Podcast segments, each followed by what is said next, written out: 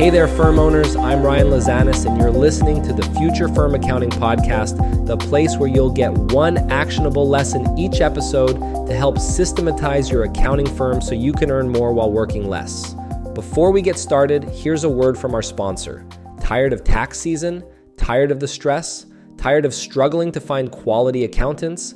Taxfyle takes the busy out of busy season. See why hundreds of firms nationwide rely on Taxfyle's domestic network of tax professionals by going to taxfyle.com forward slash Lazanis. That's Taxfyle with a Y. Moving on to today's episode, if you're an accounting firm owner, you've likely had your fair share of marketing frustrations. Whether it's figuring out SEO, dabbling in social media, or playing with Google Ads, you've probably found yourself thinking, I'm an accountant, not a marketing guru. Back in my early days running my own firm, I too thought that investing in new marketing strategies would be the silver bullet.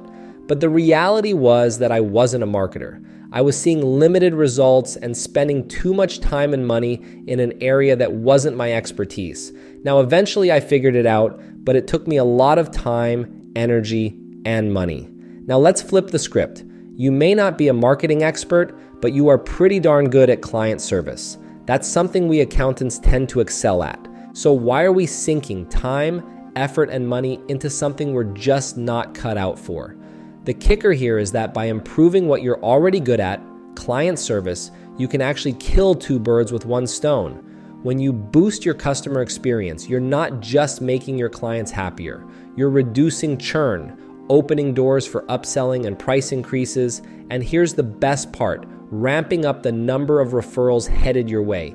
Basically, improving your customer experience can actually, in turn, lead to becoming your most potent marketing strategy. Ultimately, clients despise dealing with their accounting, it's incredibly painful for them. On top of that, they generally would rather not deal with your firm either. They are busy people running businesses, and they got into business not to deal with you or their accounting, but to focus energy and time on what they do best. At the end of the day, we are a necessary evil whether we like it or not. So, if we can turn their client experience into one that's ripe with plenty of pain points and mute those pain points, which is something that the vast majority of other firms can't provide, we instantly become a lot more valuable to them. This is the point I'm trying to get across today. So, what is customer experience at the end of the day? Let's sum this up by looking at an example first. Take the traditional taxi industry.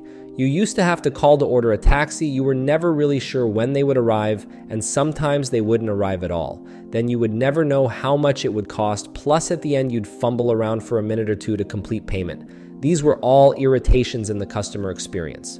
Contrast this with Uber's ride sharing experience. You order a ride with the click of a button, you know how much it's going to cost up front, you are able to track where the ride is in real time, and there's no payment being exchanged at the end of the ride. They completely reimagined the service experience, and in turn, they locked in millions of loyal customers that would never go back to what it used to be.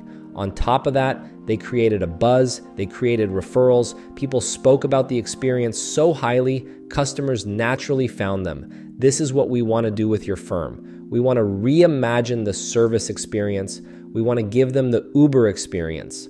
The way we want to think about your customer experience is that we want to make every interaction between your firm and your client as smooth, pleasant, and value added as possible. When I say making every interaction between your firm and your client as smooth, pleasant, and value added as possible, I'm talking about a three pronged approach. A smooth experience is one where we are dealing with frictionless, hassle free interactions. Think of every single interaction a client has with your firm. Map it out if you need to. A smooth interaction is one where the client feels that was easy rather than having to jump through hoops. When we talk about a pleasant experience, this is about the emotional aspect of the interaction. You want all interactions to feel warm. Think of when you walk into an Apple store. Someone is there to greet you, everyone is cheery and in a good mood, there's a good buzz in the store, and you almost always walk out satisfied. They have nailed what it means to be a pleasant experience. And lastly, we want every interaction to be value added.